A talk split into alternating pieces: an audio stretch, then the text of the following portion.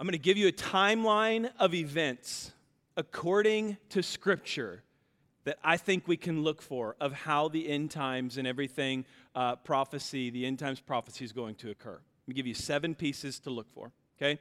And then I'm going to give you the first sign that we need to be watching for, what is going to happen after that sign occurs, and our response right now in the moment, okay? That's my goal. So let's jump in timeline. Um, And, and by the way, you, if you are asking yourself, why is this important? Why do I need to be here? Why do I need to be hearing this today? Uh, I would just simply tell you this. Um, one, it's good to know what's going to happen if you don't die, if you're here on earth when Jesus returns. But two, if you thought COVID 19 changed some things, if you thought the last year altered life as we know it, even for a season of time, you have no idea what is going to change when all of this takes place, okay?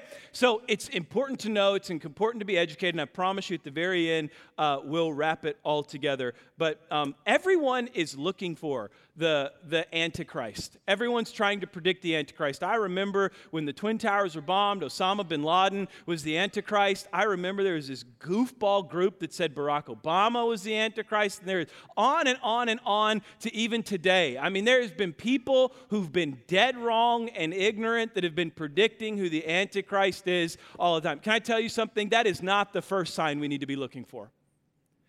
When I read scripture and I look to what is the first thing that is going to be happening, and, some of us we've talked about personally, the reason we're going here today is enough of you have asked me personally about this. Uh, here is the number one thing we should be looking for as the people of God to know whether or not we are nearing closer and closer to the return of Jesus Christ, and that is Israel all alone at war.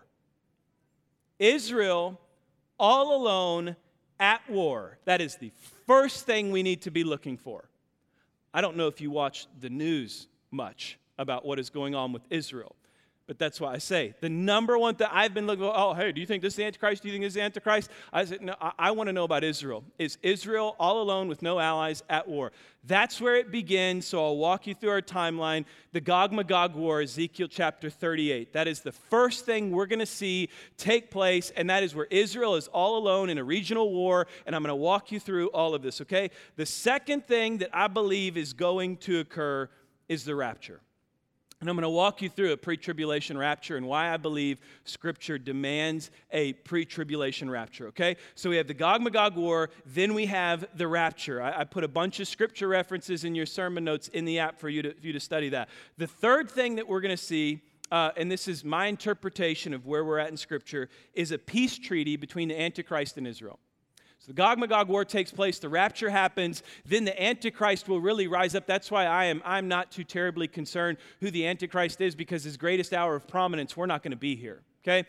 He's going to come and he's going to make a peace treaty with Israel. Three and a half years in, he's going to break that peace treaty, and the great tribulation is going to begin. That's Daniel uh, 9, verse 27. And then uh, the seven year tribulation is going to begin. He breaks the tribulation, Daniel chapter 9. He breaks the peace treaty, I'm sorry. And then at the end of the seven years, I believe the battle of Armageddon takes place. I separate, as many scholars do now today, the battle of Gog Magog and the battle of Armageddon. I think they're two completely different battles, and I'll share with you why. This battle, the battle of Gog Magog, is a battle over plunder. It's a regional battle over plunder and riches in Israel. This battle, as Zechariah 13, Zechariah 14, Matthew 24, Jesus even says, is an all out battle of desolation. Okay? This battle, Gog Magog, Ezekiel chapter 39 says Israel's at peace afterwards. Israel cannot be at peace after the Gog Magog war if it is the Battle of Armageddon. So, follow me. I separate those two. Battle of Armageddon takes place. Sixth thing to happen is Jesus returns, Revelation 19, 11 through 16, and then he overthrows the Antichrist, brings in the millennial reign, a new heaven, new earth, and we rule with him forever, Revelation chapter 20. All of those in your sermon notes, you can, you can study those for yourself. Uh, okay, Two things Promise you. I'm gonna, I'm gonna walk. If you will dial in on these, the last 15 is gonna make a ton of sense, okay? Um, here's the two things. The first thing I wanna walk you through in detail is Ezekiel chapter 38, the Gog Magog War.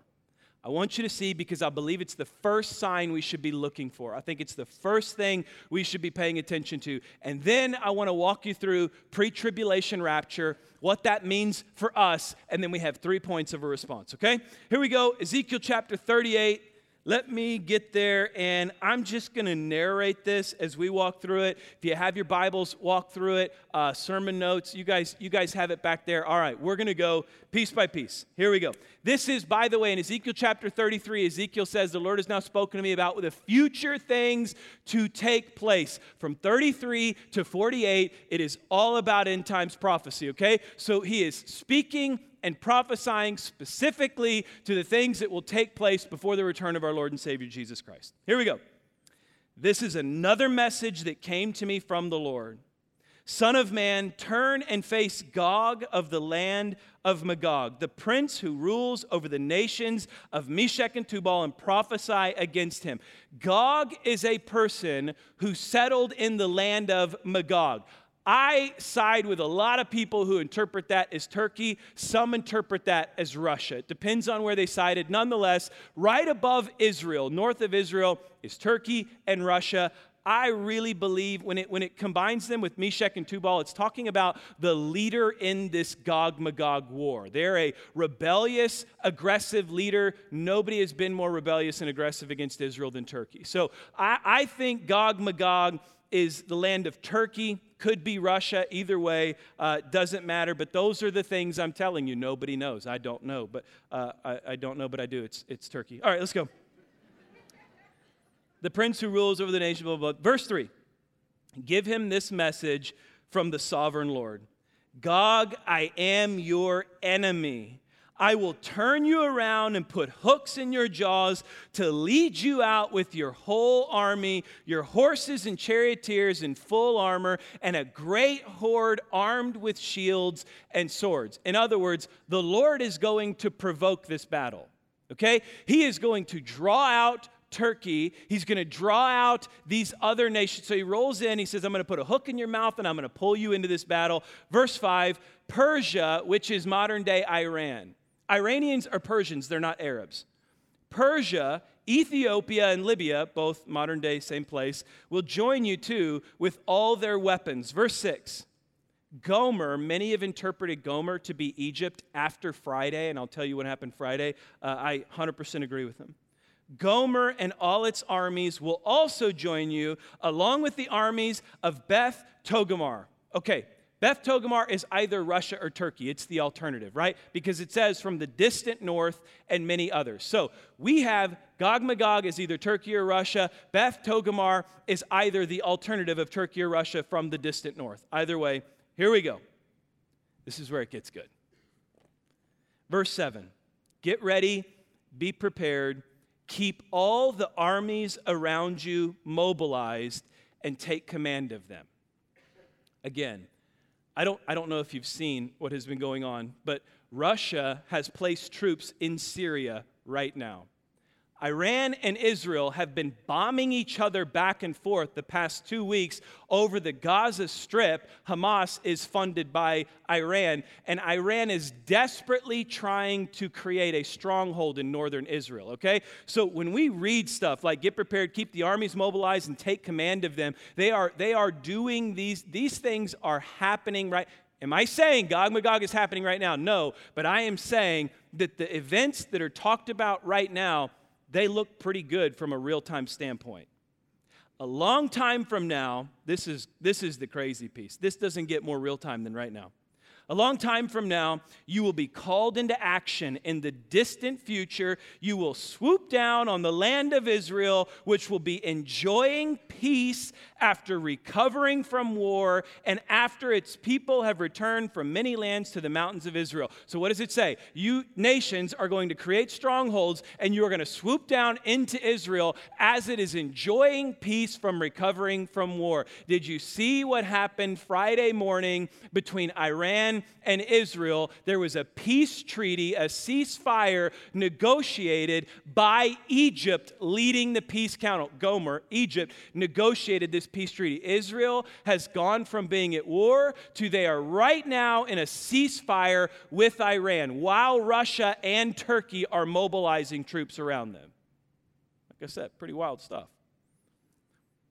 Verse 9 You and all your allies, a vast and awesome array, will roll down on them like a storm and cover the land like a cloud. This is why I tell you, this is what I'm looking for. I am not looking for who the Antichrist is. I am looking for Israel to be all alone, at peace, while every nation that surrounds them begins to abandon them and begins to place military groups around them and then eventually invades them. Okay? Verse 10. This is what the sovereign Lord says. At that time, evil thoughts will come to your mind, and you will devise a wicked scheme. You will say, Israel. Is an unprotected land filled with unwalled villages. this is nuts. And this is why I think it's separate than the Battle of Armageddon. I will march against her and destroy these people who live in such confidence. This is what they're all saying to themselves. I will go to those formerly desolate cities that are now filled with people who have returned from exile in many nations. I will capture vast amounts of plunder for the people are rich with livestock and other possessions now. They think the whole world revolves around them. So, what is the motivation of this war? It is plunder and it is possessions and it is a nation that thinks everything revolves around them. Listen to this Israel, since 2010, has been the number one, they have made the largest discoveries, along with the largest in the world recently 30 trillion metric yards of natural gas in the Mediterranean. Since 2010, nobody has discovered more natural gas than the nation of Israel. Do you know who the largest supplier of natural gas is to the Middle East? Iran. Do you know who the largest supplier of natural gas is to the European Union? Russia. Do you think that that would be motivation enough to plunder and get possessions from Israel, who is becoming the largest possessor of natural gas in the country? Turkey's motivation has always been spiritual plunder. They want the land for spiritual reasons. I think it's, it's great motive for when all of this takes place. It says they think the whole world revolves around them. But Sheba and Dedan and the merchants of Tarshish will ask, Do you really think the armies you have gathered can rob them of silver and gold? Do you think you can drive away their livestock and seize their goods and carry off their plunder. In other words, do you really think, even if they're all alone, you can mess with Israel? Do you really think you can take those shots? Verse 14, therefore, Son of Man, prophesy against Gog. Give him this message from the sovereign Lord. When my people are living in peace in their land, then you will rouse yourself. You will come from your homeland in the distant north, Turkey or Russia, with your vast cavalry and your mighty army, and you will attack my people Israel, covering their land like a cloud. At that time in the distant future, I will bring you against my land as everyone watches, and my holiness will be displayed by what happens to you, Gog. Then all the nations will know that I am the Lord. I'll let you finish reading that in your own time, but he basically says, I will shake the earth, I will rain down hailstones, I will crush, I will plunder, I will destroy, and you will know who the God of Israel is. Then Ezekiel chapter 39, verse 9, talks about, again, I think this is, this is where I go with after this war, rapture occurs, seven year tribulation. It says, In the people in the towns of Israel, this is after that battle, will go out and pick up your small and large shields, bow, bows and arrows, javelins and spears, and they will use them for fuel. There will be enough to last them seven years. So I believe then the seven year tribulation begins to take place. Okay? Uh, that's the first sign. I just wanted to give you an idea of what to look for. More than anything, I wanted to open your eyes to just how eerily accurate Scripture is. We are talking about a prophecy given thousands of years ago that is just lining up so perfectly. Again, Israel may be at peace the next 50 years. I don't know. Or Turkey and, and Russia may decide to invade tomorrow. I, I don't know, but here's what I do know you cannot get closer to where we are right now with Israel than Ezekiel chapter 38. It is just there. So that's what I'm looking for. I'm looking for the battle of Gog and Magog to take place. I believe the rapture either happens before, in the middle, or at the end, but no, no soon, right after this happens, the Antichrist rises up. He negotiates a peace treaty with Israel. We are not here. Seven year tribulation. If I am if I am convinced of anything, as, as adamant as I would be convinced of anything from Scripture when it comes to the end times, I believe in a pre tribulation rapture. I, I, think we. Let, let me soften you. you. You all are like, oh my gosh, where are we at right now? You know, again, it's going to make sense in the end. But uh, there was a time where um, in the old LSC, we were celebrating our one year anniversary. And during that one year anniversary, uh, I had the brilliant idea I want to do confetti. If you were here, let me see, if you were here for our one year anniversary, let me see you. Let me see you wherever you If you're online, comment you were here for that as well. You were here. Oh my goodness, I remember. I decided I wanted to do confetti. And so we had uh, confetti cannons hidden throughout the crowd. We had people who had these big cannons of confetti. And then we had Bree. Bree is the greatest. Bree had this giant fan, and she had this 55 five gallon trash bag there, this trash can that was sitting there, and it was full to the top of confetti. And she was literally, when we said, uh, Happy birthday, Ark Church, these confetti cannons went off, and Bree was dumping handfuls of confetti on this fan. And it was blowing confetti into the air ducts, into the ceiling tiles. I, I remember there was this moment. Confetti was everywhere. Everyone was cheering about the church. And there's Bree, and she is just unloading Loading confetti onto this fan. It's blowing everywhere. Before we did that, I called the LSC staff and I said, hey, we want to do confetti for our one year celebration. Are you okay with that? And they said, yeah. And I said, do you want us to clean it up or can we the, pay the cleaning fee? And they said, I'll tell you what the cleaning fee is. I said, okay, I waited. Call me back the next day. They said, it's 200 bucks. pay it. Are you serious? Like, are you, okay, I, okay, we'll do that. You know, we'll, we'll pay the 200 bucks. They hired one cleaning person with one vacuum. I'm talking, there was two inches thick of confetti all over the floor. I mean, when you were walking through, you were walking through a pool of confetti. And I remember afterwards, all, all three of those staff members from the LSC, they were, they were standing back there like this. like, you know, that just puzzled, like, what on earth are we going to do look, right? They're standing back there looking, and I went to one of them and I said, I said, hey, man, I said, what do you think? And he was like, uh, you all did confetti, that's for sure. And I said, Man, it's not near as bad as I thought it was going to be. And he said, It is far worse than I thought it was going to be. He told me a year after that they were still finding confetti. They did a renovation and a construction project, and they were finding confetti in the rafters, in the ceiling, everywhere. But here's, here's what I remember.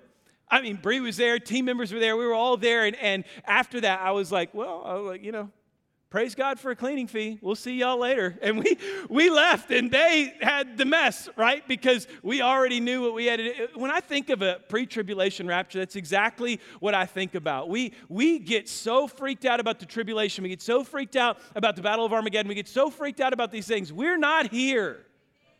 We're not here when those things are happening, okay?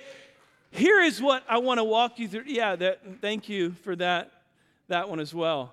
Man, you all got to get on the same page. We need to like have the screens flash, clap, cheer, or something like that, so y'all are all on the same page. Uh, Pre-tribulation rapture, and then I'm gonna I'm gonna wrap all this up for you. 1 Thessalonians 4, 13 through 18. I don't know how after reading this we can say Scripture calls for anything but a pre-tribulation rapture.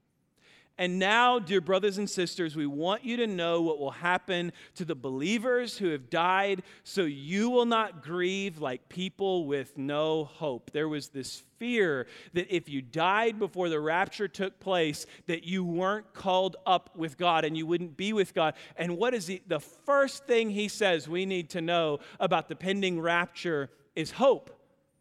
The rapture is hope. The rapture is hope the rapture is encouragement, and the rapture is victory. He says, verse 14, For since we believe that Jesus died and was raised to life, we also believe that when Jesus returns, God will bring him will bring back with him the believers who have died. Verse 15. We tell you this directly from the Lord. We who are still living when the Lord returns will not meet him ahead of those who have died. For the Lord himself will come down from heaven with a commanding shout, with the voice of the archangel, and with the trumpet call of God. Joel 2, verse 1 says that when you hear the trumpet call of God, that is your warning that the day of the Lord is about to take place. And he is prophesying to the tribulation, the time of desolation that is coming. He says in Joel 2, verse 1, write that down. I don't know if I put that in your notes or not. That when you hear the trumpet call of God, the day of the Lord is at hand, and that time is coming. What does Paul say when the trumpet sounds? That we are called up with God. I believe simultaneously there is a trumpet call of God that the tribulation has began, and we are raptured from the earth. We are taken from the earth with those who have died and those who are alive to be with Christ. Some go one step further and say that that will be during the Feast of Trumpets, which is in September. I, I don't know if I, if I go that far, but I do know what Scripture says about a trumpet call of God. And I know the trumpet call of God, uh, understand this, the trumpet call was always the warning before the battle.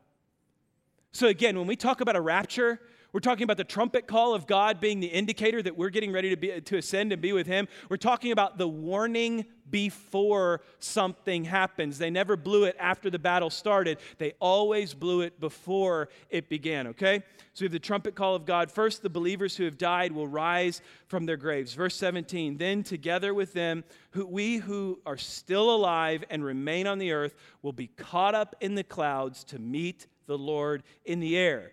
Then will we be then we will be with the Lord forever. Again, listen to this. So encourage each other with these words. Encourage each other with these words. We should not be discouraged right now. We should be encouraged when we talk about the rapture.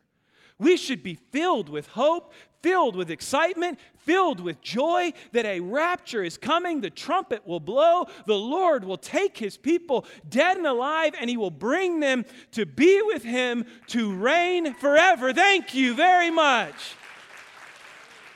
Be encouraged right now.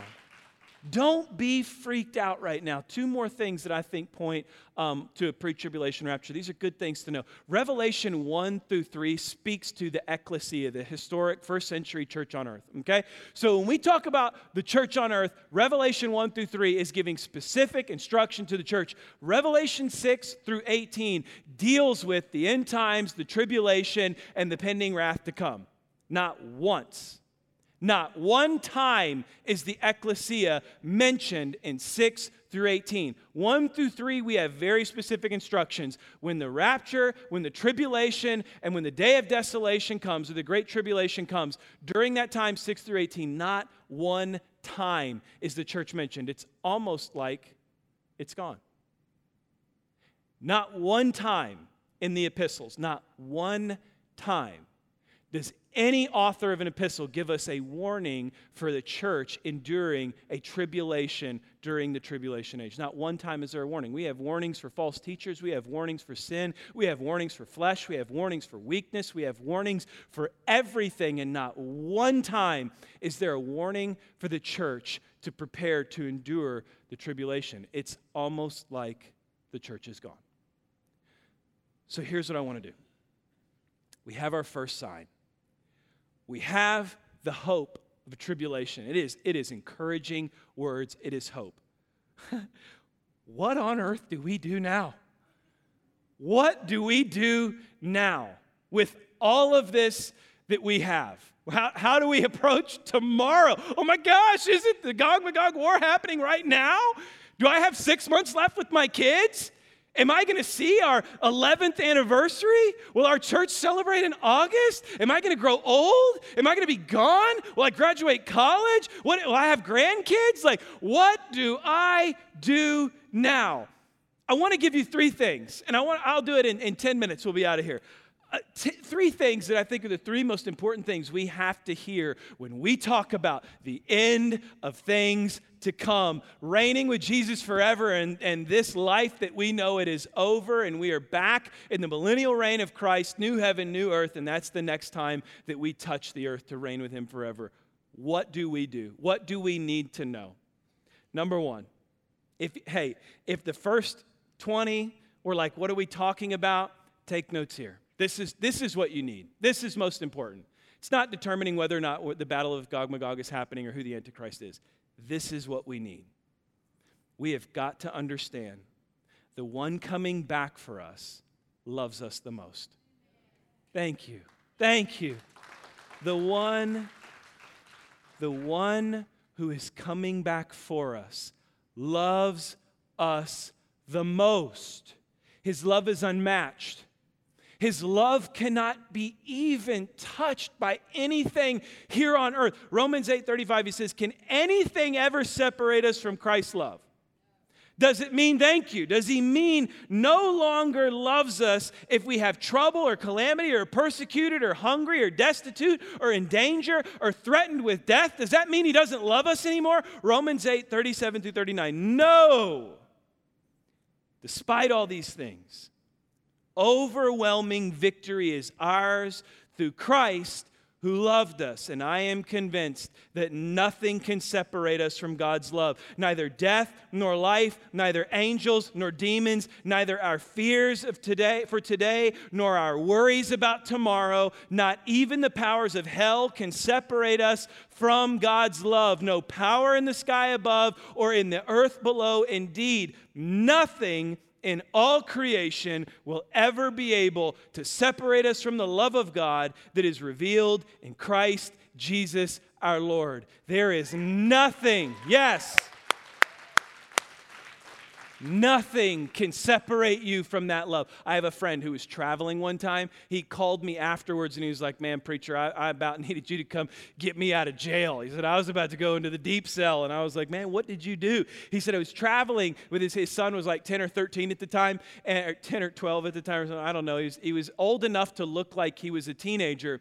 And he was going through security and he went through a security line and his son went through the other line. And he was kind of just, you know, okay, here's what we do. Took his shoes off, got him on, went through the thing, the metal detectors, and he got to the other side in the airport. And he looked back, and his son was being detained. And he, he saw that, and I guess his son had packed a tube of peanut butter, which is apparently the same consistency as plastic explosives. So they flagged his bag, they flagged him. I think he had a, a knife on his keychain and just knuckleheaded 10 year old stuff, you know. And so they, they began to detain him. And he looked back and he saw that, and he said, Brother, I turned into Barry Switzer on turbo, or Barry Sanders on turbo mode. He said, I was, I was dodging people, he said, I was spin moving, and I was, and they were like, Sir, you can't come back through here. And he blazed through one and he got around. He said they nearly tackled him when he got to his son in security. He said, I was asking one, I hope you got dental insurance because I'm knocking your teeth out. Like, you will not keep me. And he said, Brother, he said, I don't care what they tried to do, they were not keeping me from my son. He said, There was no, he said, Man, they were on top of me. They tackled, they were jumping over the thing that the conveyor belt that has bags on it. And I was dodging through all of this stuff. And he said, But in my mind, in that moment, I saw my little boy and I said to myself, Uh uh-uh, uh, you will not separate me from my little boy. That's what Paul is saying about the love of Christ. He is saying, There is not a demon, there is not an angel, there is nothing in the sky above, nothing in the earth below. Hell itself cannot separate me from the love of God in Christ Jesus, my Lord. When we talk about these things, we have to remind ourselves the one who is coming loves me the most the one who is coming to capture me and rapture me and take me to reign forever with him, he loves me the most. Number two, stop worrying. Don't worry. Quit worrying. Whatever you do, get over the anxiety, let it go. It is it cannot compare to what Christ has for us. Philippians 4, 6 through 7 is a classic verse that is wrapped around prayer, anxiety, and worry. A lot of people omit the first two verses before it. It's speaking specifically in context to the end times. Listen to this. Philippians 4 4 through 7. Always be full of joy in the Lord. I say it again rejoice. Let everyone see that you are considerate in all that you do. Remember, the Lord is coming soon. Remember, He's coming soon. He's coming soon. We need to remember that. Verse 6 So, how do we respond? Don't worry about anything. Don't worry about anything. He's coming soon. Don't worry about anything. Instead, pray about everything. You see what he just did there? Your worry list becomes your prayer list. The things that you worry about, write them down. Write. I want you to take a piece of paper and I want you to write worry list at the top. And I want you to write down all the things that you're worried about. And then I want you to go to the top of that list and I want you to scratch out worry and I want you to write prayer list. Because you don't worry about anything, you pray about everything. You don't stress about everything, you pray about everything. You're not filled with anxiety about everything, you pray about everything. Verse 6, he says, Don't worry about anything, instead, pray about everything. Your worry list is your prayer list. Tell God what you need and thank Him for all He has done. Then you will experience this is what we need God's peace.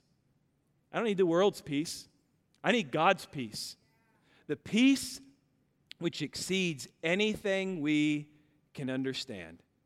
His peace will guard your hearts and minds as you live in Christ Jesus. Oh, I got to do it because I love that word. It's the same word in Colossians 3:15. It says, "And let the peace that comes from Christ rule in your hearts." That is a Greek word that means umpire. It means official, the one who's calling balls and strikes. I'm a terrible umpire. I, I was. I'm, I am not a rule follower. I'm a rule breaker when it comes to sports. I'll do anything to win. So they have me umpire and they want me to enforce these rules. I was umpiring a nine and under fall ball game, and this coach was giving the take signal to his kids. Nine and under fall ball, and it's like, listen, we all know steal the shirt, bump the belt, take the pants.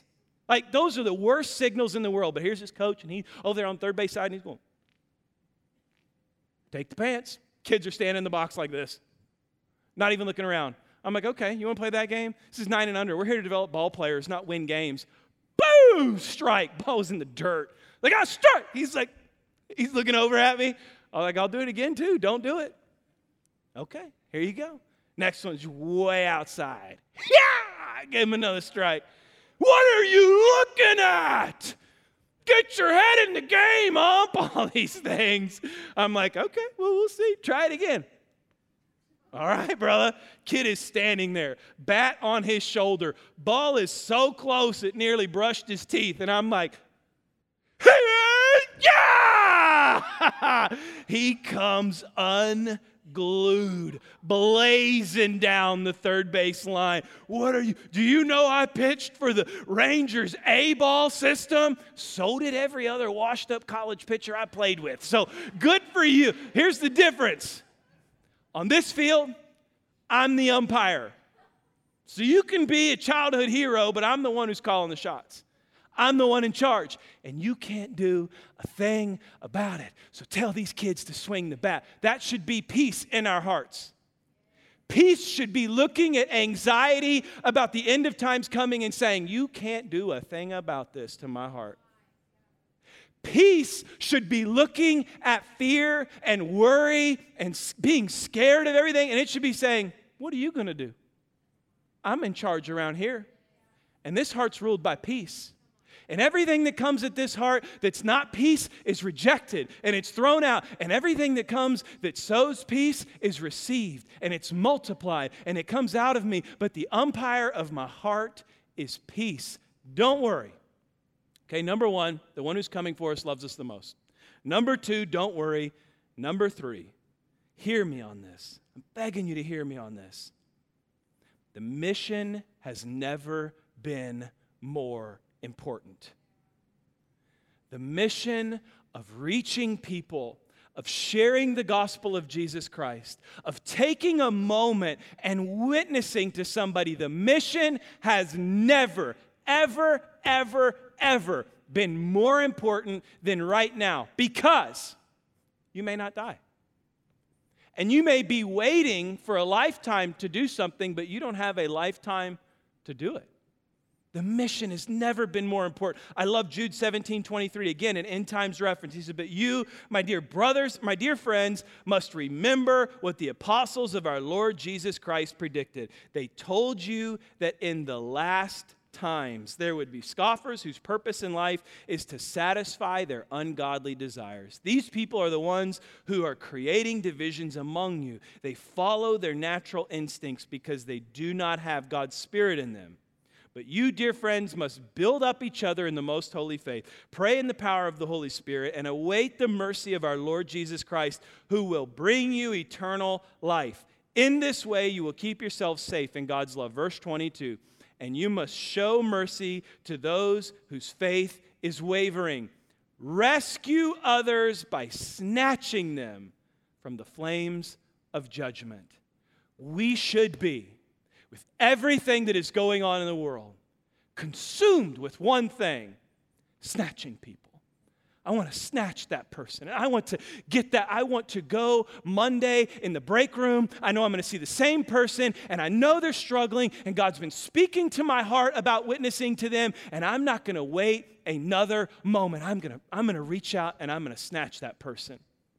I'm going to reach out to that family member that I haven't talked to in years, and I'm going to start rebuilding our relationship. And God willing, I'm going to have enough time to snatch them back into the kingdom of God. I'm going to reach out to my kid that I've been distant to for a long time, and we had the silly, most ridiculous disagreement at Christmas time, and we haven't spoken since last year. And I'm going to heal that, and then I'm going to snatch them, and I'm going to bring them into the kingdom of God. And I'm going to do everything that I can to reach them. I'm going to reach out to anyone and everyone I can see. I had a cool video to play it for you, but I don't need to play a video for you to capture this. We need to be snatching people. We need to be reaching out to people. We need to be extending our, me included. Look, I live a pretty introverted life outside of church. I, I am, I am introverted by nature. I, I, don't, I get, I get worn out by being in crowds and groups of people all the time. I'm energized by being alone. And one thing that I love to do is work out alone. It just energizes me. And I had somebody, and I don't want to compromise it because, uh, you know, uh, I'm, in, I'm on mission right now, but they asked me if they could work out with me. And I'll tell you this the last thing I want to do is have a workout partner. And you know what the Lord spoke to my heart? Do it and witness. Do it and witness. Get over your bubble of comfort, get over your bubble of rhythm, get over your bubble of what you like, and do it and witness. Be a light for me. Snatch this person. So they're on my snatch list. I turn my worry list into my prayer list, and then I got this snatch list. And you better watch out because if I'm texting you about having coffee or I'm trying to get lunch with you, you may be on my snatch list. I may be coming to snatch you, and I'm going to bring you back to the kingdom of God. And if you invite me to your workspace, I may come and I, I may have somebody, I'm going to snatch them right there. And I may become a client of yours and may not even like your stuff, but I want to snatch you because I'm coming for you. And I want to see you with me, with us, together, worshiping forever.